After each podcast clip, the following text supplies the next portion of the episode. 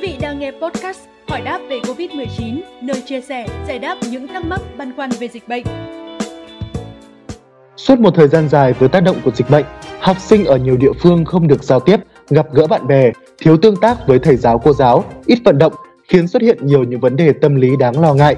Vậy, cần quan tâm đến những vấn đề tâm lý khi học sinh quay trở lại trường học như thế nào? Ở nhà quá lâu vì đại dịch Covid-19, các em có thể có nguy cơ tổn thương về cả thể chất và tinh thần sau khi quay lại trường học. Lý do là các em vừa phải trải qua thời gian biến chuyển tâm sinh lý, vừa phải làm quen với việc chuyển đổi từ hình thức học trực tiếp sang gián tiếp. Bên cạnh đó, nhiều em có điều kiện kinh tế gia đình trở nên khó khăn hơn, có em còn mất cha, mất mẹ do dịch bệnh, dẫn đến những sang chấn tâm lý là điều không thể tránh khỏi.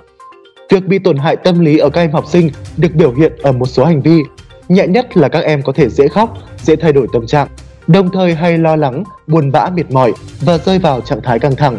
Cao hơn là các em có biểu hiện suy giảm trí nhớ, khó tiếp thu bài học, nhiều học sinh dễ chán nản, không có hứng thú học tập và không có khả năng tập trung lâu vào bài học. Một số em có thể mắc chứng trầm cảm, dễ cáu gắt với cha mẹ và những người xung quanh. Có con em là học sinh đang trong giai đoạn chuyển từ hình thức học trực tuyến sang hình thức học trực tiếp thì gia đình và nhà trường cần có trách nhiệm quan sát và quan tâm kịp thời.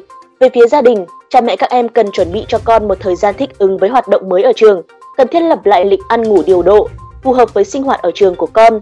Đồng thời, cha mẹ cần cập nhật các thông tin liên quan đến việc trở lại trường để trẻ sẵn sàng tâm lý. Về phía giáo viên và nhà trường, những người trực tiếp giảng dạy cũng cần có trách nhiệm cùng gia đình quan sát và giúp đỡ các em. Thầy cô phải phối hợp với cha mẹ học sinh để chia sẻ, động viên kịp thời, cần đưa học sinh tham gia ngay vào các hoạt động tập thể để khơi dậy tinh thần ham hoạt động của các em. Để các em học sinh có trạng thái tốt nhất và có thể dần thích nghi với trạng thái mới thì nhà trường cần có kế hoạch giảm tải bài học, ưu tiên các hoạt động giao lưu.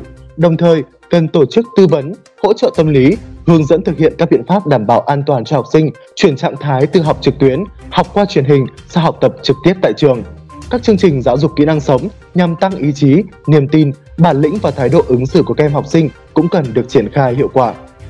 Đại dịch Covid-19 để lại ảnh hưởng nặng nề đối với toàn xã hội nói chung và ngành giáo dục nói riêng. Từ khi đại dịch bùng phát đến nay, trẻ em không được đến trường trong thời gian dài, bị hạn chế vận động thể chất, thiếu kết nối xã hội với bạn cùng lứa hay ảnh hưởng cảm xúc tiêu cực từ cha mẹ, ít nhiều đã làm cho trẻ cảm thấy khó khăn khi phải dần thích ứng với trạng thái bình thường mới và quay trở lại trường học. Bởi vậy, các bậc cha mẹ và các thầy cô giáo cần phải phối hợp quan tâm, giúp đỡ để giúp các em thích ứng trong việc chuyển từ trạng thái học trực tuyến sang học trực tiếp, hạn chế tốt nhất những vấn đề tâm lý ở trẻ.